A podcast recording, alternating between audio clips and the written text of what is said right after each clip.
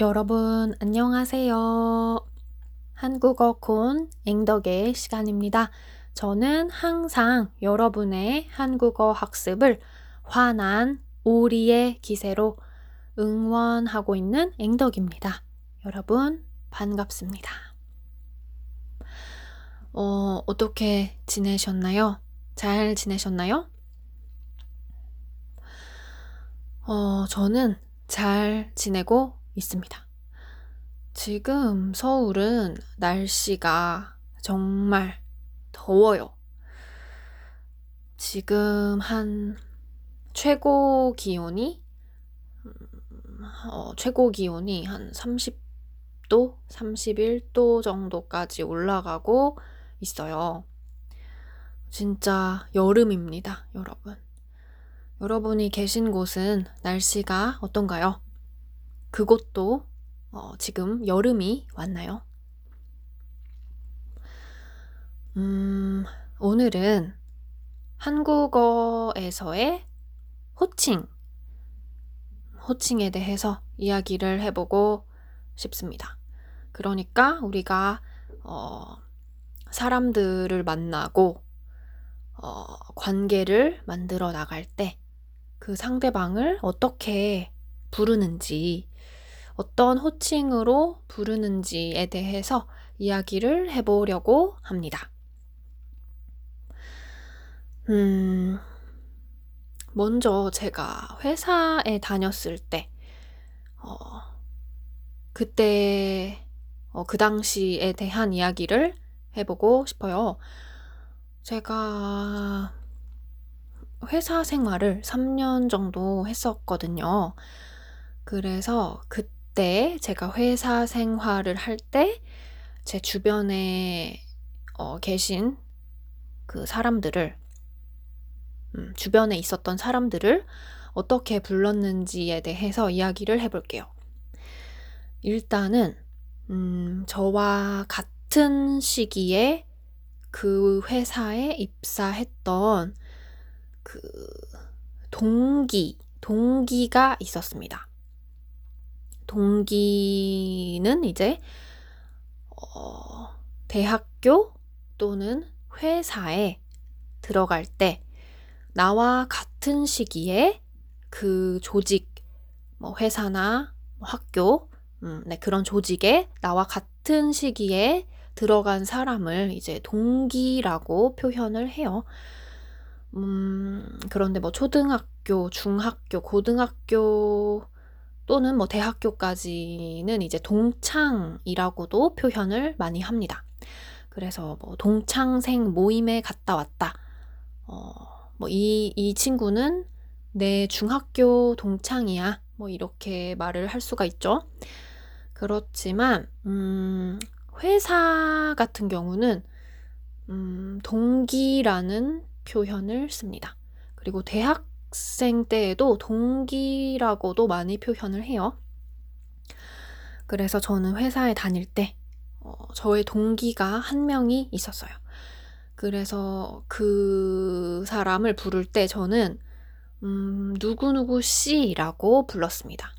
그 사람이 저와 나이가 같았어요. 저와 동갑이었어요. 그렇지만 어, 회사 생활이니까 그 사람이 저의 친한 친구는 아니잖아요.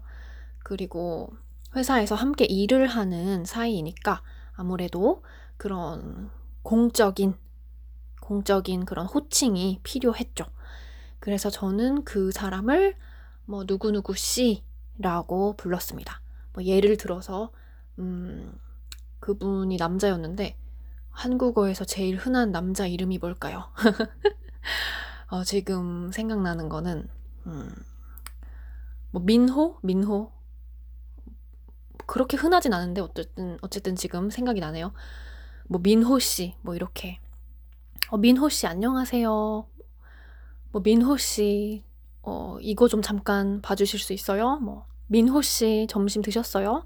뭐 이런 식으로 어, 누구누구 씨라고 저의 동기를 제가 불렀었습니다. 음, 그리고 이제 저에게는 또 선배, 선배가 있었어요. 선배가 한 분 있었습니다. 어, 그 선배는 이제 저보다 그 회사에 빨리 입사를 했고, 음, 저보다 나이도 많았어요. 그렇지만 그분에게 어, 아직 직급은 없었습니다. 직급은 음, 그 조직 안에서의 어떤 타이틀을 말을 하죠. 그래서 예를 들어서 보통 회사 내에는 음, 회사마다 달라요. 하지만 대표적으로 뭐 대리, 뭐 과장, 차장, 부장, 팀장 뭐 이런 식으로 어, 그 조직 안에서의 타이틀 혹은 직급이 어, 있습니다. 그래서 저의 선배에게는 그 당시에 직급이 없었어요. 어, 그러니까 회사에 들어가고 나서 한 3년 정도가 지나야 대리라는 직급을 가질 수가 있었어요. 그런 직급을 달 수가 있었어요. 그래서 음, 제가 처음 입사했을 때 그 선배에게는 직급이 없었습니다. 그렇지, 어, 그렇지만 제가 그 선배를 저의 동기를 부르듯이 뭐 누구누구 씨라고 부르지 않았습니다. 음, 저는 그분을 뭐 누구누구 선배, 선배, 누구누구 선배라고 불렀었어요. 그분은 이제 여자분이었는데 또 한국어의 대표적인 여자 이름이 뭐가 있을까요? 음, 뭐 예슬, 예슬. 뭐 그래서 뭐 예슬 선배, 안녕하세요. 예슬 선배, 어, 이거 이메일 제가 보냈어요. 뭐, 예슬 선배, 음, 오늘 옷이 굉장히 잘 어울리시네요. 어, 예슬 선배, 고맙습니다. 뭐 이런 식으로 선배라고 불렀습니다. 선배님까지는 안 했었던 것 같네요. 네. 왜냐하면 제가 그 선배랑 꽤, 꽤 친했었기 때문에 그냥 예술 선배라고 불렀었어요. 그리고 이제 그 외에 직급을 가지신 분들께는 제가 그 직급을 불러드렸습니다. 그래서 누구누구 대리님, 누구누구 과장님, 누구누구 차장님, 누구누구, 누구누구 부장님, 뭐 누구누구 전무님 뭐 이런 식으로 그분이 가지고 있는 그 직급을 제가 불러드렸어요. 그래서 정리를 하자면 제가 회사 생활할 때 사용했었던 호칭은 누구누구 씨, 또 누구누구 선배, 그리고 뭐 누구누구 대리, 누구누구 과장 이런 식으로 직급, 직급을 부르는 것들. 네, 이 정도가 있었던 것 같아요. 음, 그리고 제가 대학생 때를 생각을 해봐도, 음, 비슷합니다. 뭐 동기들, 동기들, 동기들을 부를 때에는 주로 이름을 불렀죠. 왜냐하면 나이가 같은 친구들이니까, 어, 뭐, 예슬아 안녕, 뭐, 민호야 안녕, 뭐, 뭐, 오늘 수업 몇 시에 있어, 뭐 이런 식으로 그냥 반말을 하면서 이름을 불렀었죠. 그런데 이제 동기 중에서도 저보다 나이가 뭐 한 살이나 두 살 많은 그런 언니나 오빠들이 있었어요. 왜냐하면 이제 그런 경우는 이제 대학 시험을 한 번에 보고 대학에 들어간 게 아니고 어, 대학 시험을 두 번 보거나 뭐 세 번 보거나 해서 대학에 입학하는 경우도 있으니까요. 음, 자기가 마음에 드는 학교에 가기 위해서 시험을 그 대학 입학 대학 입학을 위한 그 수능 시험을 수능 시험을 여러 번 보는 사람들도 있어요. 그래서 제 동기들 중에는 저보다 나이가 많은 사람들도 있었어요. 그래서 그런 사람들은 음, 누구누구 언니, 뭐 예슬 언니 뭐 이렇게 불렀던 것 같아요. 뭐 네, 예슬 언니, 예슬 언니, 예슬 언니 안녕. 네, 그래도 반말을 썼습니다. 네, 언니라고 부르면서 반말을 썼네요. 어, 그런데 제가 오빠라는 호칭은 사실 잘 안 씁니다. 일상생활에서 오빠라는 호칭은 어, 어, 그냥 안 쓰게 되는 것 같아요. 뭔가 좀 약간 제가 그 호칭을 쓰기에도 불편하고 뭔가 남들이 듣기에도 약간 좀 불편할 수가 있다고 저는 생각을 하기 때문에 오빠라는 호칭으로는 사람들을 잘 부르지 않는 것 같아요. 그러니까 저보다 나이가 많은 남자를 뭐 민호 오빠라고 부르는 경우는 저 같은 경우는 잘 없어요. 그게 왜냐하면 어 물론 모든 사람이 그렇게 생각을 하는 건 아니에요. 그런데 이제 음 어, 어떤 사람들은 이렇게 생각을 합니다. 그러니까 뭐, 뭐 민호 오빠라고 누군가를 부르는 경우는 약간 두, 두 사람이 서로 좋아해서 사귀는 사이일 때 여자가 자기보다 나이가 많은 남자친구를 어, 민호 오빠라고 부르는 거다. 좀 이런 이미지를 가지고 있는 사람들도 어, 꽤 많이 있습니다. 그리고 저도 그 중에 한 사람이에요.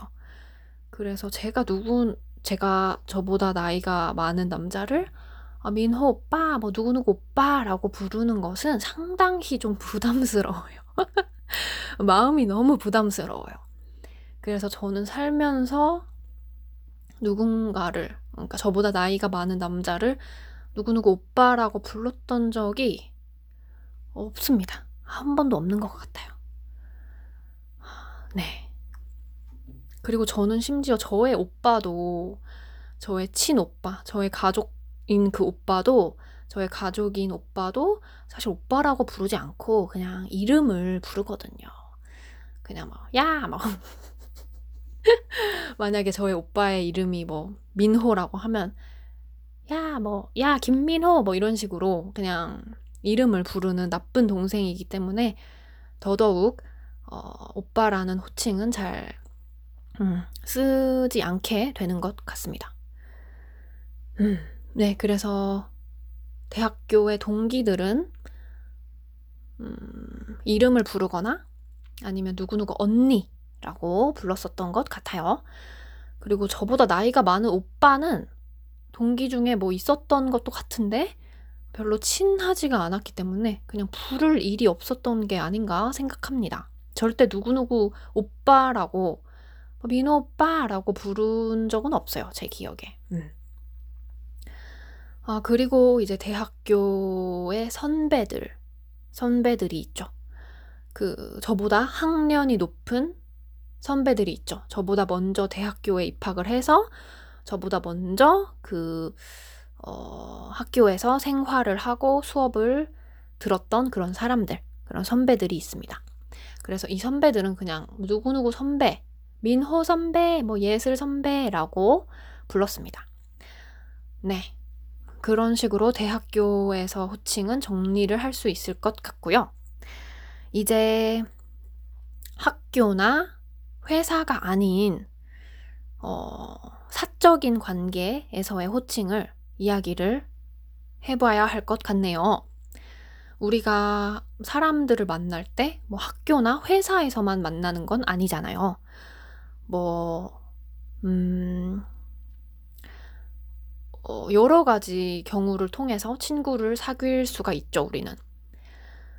음, 뭐 취미 생활을 하다가 새로운 친구를 사귀게 될 수도 있고, 뭐 또 인터넷에서 어, 같은 관심사를 가진 또 그런 친구를 사귀게 될 수도 있고, 음, 뭐, 운동, 운동하다가 만날 수도 있는 거고, 정말 여러 가지 경우가 있잖아요. 그래서 그런 사적인 관계에서는 우리가 호칭을 어떻게 어, 써야 할까? 네, 그 점에 대해서도 이야기를 해볼게요. 음, 한국어에는 존댓말과 반말이 있잖아요. 그래서 존댓말을 쓰는 관계라면 저는 뭐 민호 씨, 예슬 씨라고 하는 그 씨라는 호칭을 어, 써야 한다고 생각합니다. 그래서 음, 저와 나이가 비슷한 사람의 경우에는 저는 씨를 사용을 해요. 그래서 저보다 나이가 뭐 몇 살 정도 어리거나 뭐 세네 살 정도 많거나 뭐 그런 사람이 있고 또 우리가 존댓말을 쓰는 그런 관계라면 어, 저는 민호 씨, 예슬 씨라는 호칭을 사용을 할 겁니다. 그런데 이제 그 친구와 음, 그 친구 또는 그 사람과의 관계가 점점 가까워질 수도 있겠죠. 그래서 더 이상 존댓말을 쓰지 않고 어, 반말을 음, 쓰기로 서로 이야기를 해서 음, 우리 앞으로는 이제 그냥 존댓말을 쓰지 말고 반말을 쓰자 라고 어, 협의를 할 수도 있겠죠. 그런 경우에는 이제 음, 두 가지 경우가 있겠죠. 저보다 나이가 어린 사람이라면 저는 그 사람의 이름을 그냥 부를 거예요. 그래서 뭐 예슬아, 민호야 라고 부르고 민호야 밥 먹었어? 뭐 예슬아 오늘은 뭐 해? 뭐 이런 식으로 자연스럽게 반말을 쓰면서 그 이름을 부를 것 같고요. 만약에 그 사람이 저보다 나이가 뭐 한두 살, 뭐 세네 살 많은 사람이라면 어 여자인 경우에는 저는 뭐 예슬 언니라고 부를 것 같아요. 예슬 언니 오늘 오늘 영화 볼래? 뭐 이런 식으로 할 것 같고 만약에 저보다 나이가 몇 살 더 많은 남자다. 어떻게 해야 될까요? 왜냐하면 저는 어, 저보다 나이가 많은 어, 남자랑 음, 친한 친구로 지내지 않기 때문에 어, 어렵네요. 음, 어떻게 해야 될까요? 아, 모르겠네요. 근데 만약에 정말, 정말 그런 상황이 온다. 라고 하면, 저 같으면, 하... 오빠라고 부르거나, 오빠라고 부르거나, 뭐 아니면 뭐 또 선배라고 부르거나, 뭐 이럴 것 같네요. 제가 아직 그런 경우가 없었기 때문에, 어, 뭐라 말씀을 드리기가 너무 어려워요. 하지만 그만큼 약간 오빠라는 호칭은 약간 좀 부담스러운 그런 이미지가 있다는 것을 여러분이 어, 알아두시면 좋을 것 같아요. 근데 물론 저처럼 생각하지 않고 자기보다 나이가 많은 남자를 몇 살 더 많은 남자를 그냥 정말 편하게 오빠라고 부르는 그런 여자분들도 많이 있어요. 그러니까 저의 경우가 저의 생각이 뭐 100% 맞는 건 아닙니다, 여러분. 음, 만약에 제가 남자였으면, 어, 그냥 편하게 뭐 형이라고 불렀을 것 같네요. 뭐 민호 형, 민호 형 오늘 뭐 했어? 뭐 밥은 먹었어? 민호 형이라고 부를 것 같아요. 음. 어, 그리고 음, 그냥 사적인 관계에서 친구를 사귀게 될 때 저보다 나이가 훨씬 많은 그런 친구를 만나게 될 수도 있겠죠. 막 저보다 나이가 뭐 열, 열살 열다섯 살 스무 살 서른 살뭐 마흔 살 이렇게 많은 저보다 나이가 훨씬 많은 그런 친구들도 사귀, 사귀게 될 수가 있겠죠. 네, 그럴 때에는, 음, 어, 저는 선생님이라는 호칭을 어, 쓸 것 같아요. 음, 뭐 저보다 나이가 한 서른 살, 서른 살, 뭐 스무 살, 서른 살쯤 많은 그런 분이 저의 친구라면 저 같으면은 음, 그냥 선생님. 그냥 누구누구 선생님도 아니고 그냥 이름 이름은 아예 부르지 않고 그냥 어, 선생님 뭐 잘 지내셨어요 하면서 네, 선생님이라는 호칭을 쓸 것 같습니다.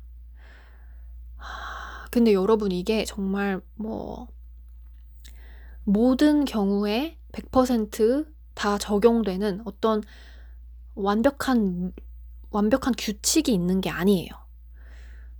그러, 그래서 뭐 저보다 나이가 20살, 30살이 많다고 하더라도 그 친구가 그분이 저에게 어, 그냥 누구누구 씨라고 불러달라라고 요청을 한다면 저는 그냥 그분을 뭐 민호 씨라고 부를 수도 있겠죠.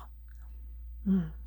그래서 호칭이라는 것은 항상 그 상대방과의 관계에 따라서 얼마든지 어, 어, 얼마든지 음, 바꿀 수가 있는 거라고 저는 생각을 해요. 그래서 꼭 누구누구 씨라고 해야 된다. 뭐, 꼭, 뭐, 선생님이라고 불러야 한다. 꼭, 꼭, 꼭 선배라고 해야 된다. 꼭 언니라고 해야 된다. 꼭 오빠라고 해야 된다. 뭐 이런 건 아닌 것 같아요. 그 사람과의 관계가 어떤, 그 사람과의 관계가 어떤지에 따라서, 그 관계의 성격이 어떤지에 따라서, 어, 여러 가지 호칭을, 음, 생각을 해볼 수가 있을 겁니다. 음. 그리고 또 마지막으로 친하지 않은 어, 그러니까 예를 들어서 뭐 길을 걷다가 누군가 저에게 말을 걸 때, 혹은 내가 누군가에게 뭐 길을 묻기 위해서 말을 걸 때, 그럴 때는 뭐 어떤 호칭을 사용해야 하는가, 음, 그 점에 대해서도 이야기를 해볼게요. 그리고 또 우리가 뭐 쇼핑을 한다든지 식당에서 밥을 먹는다든지 또 그런 식으로 음 절대 친하지 않은 어 그냥 그날 처음 만나고 앞으로 앞으로도 다시 만날 일이 뭐 없는 그런 낯선 사람에게도 우리가 말을 해야 하는 경우가 있죠. 그럴 때에는 저 같은 경우에는 그냥 선생님이라는 호칭을 씁니다. 그냥 선생님. 왜냐하면 선생님은 어, 그 상대방의 나이가 나이가 몇이든 또는 그 사람의 성별이 무엇이든 상관없이 누구에게나 적용을 할 수 있는 호칭이에요. 그리고 굉장히 예의 바르고 상대방을 존중해주는 음, 그런 호칭입니다. 정말 좋은, 정말 훌륭한 호칭이에요, 선생님은. 학교나 뭐 학원에서 가르치는 일을 하는 사람을 우리가 선생님이라고 부르기도 하지만 그 직업, 그 직업 선생님 말고도 어, 우리는 상대방을 존중하기 위해서, 상대방에 대한 존중을 표현하기 위해서 선생님이라는 호칭을 쓸 수도 있습니다. 그래서 실제로, 음, 관공서라고 하죠. 어, 뭐 경찰서라든지 음 경찰서 또 국민연금이라든지 아무튼 공 국민연금 어 그렇죠 네네 국민연금이라든지 아무튼 공무원들이 공무원들이 일을 하는 그런 정부에 소속된 그런 조직들이 있죠. 그런 곳을 이제 관공서라고 표현을 해요. 음. 이제 그런 곳에서 일하는 그 공무원 분들이 이제 시민, 시민들? 시민이라고 해야겠죠? 네, 그런 공무원 분들이 그냥 시민들을 응대할 때 쓰는 호칭이 어, 선생님인 경우가 많다고 알고 있습니다. 왜냐하면 제가 그런 공무원이나 어, 공기업 직원분들이랑 뭐 통화를 했을 때 그분들이 선생님이라는 호칭을 저에게 사용하는 경우가 정말 많았어요. 네. 그래서 이 선생님이랑 호, 선생님이라는 호칭은 나이랑도 관계가 없고 성별이랑도 관계없이 누구에게나 존중의 뜻을 담아서 표현을 할 수 있는 호칭입니다.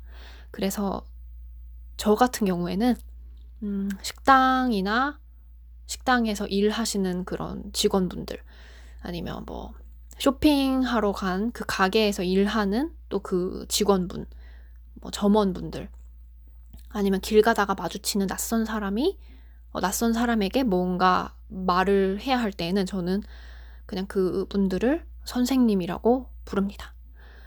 음. 네.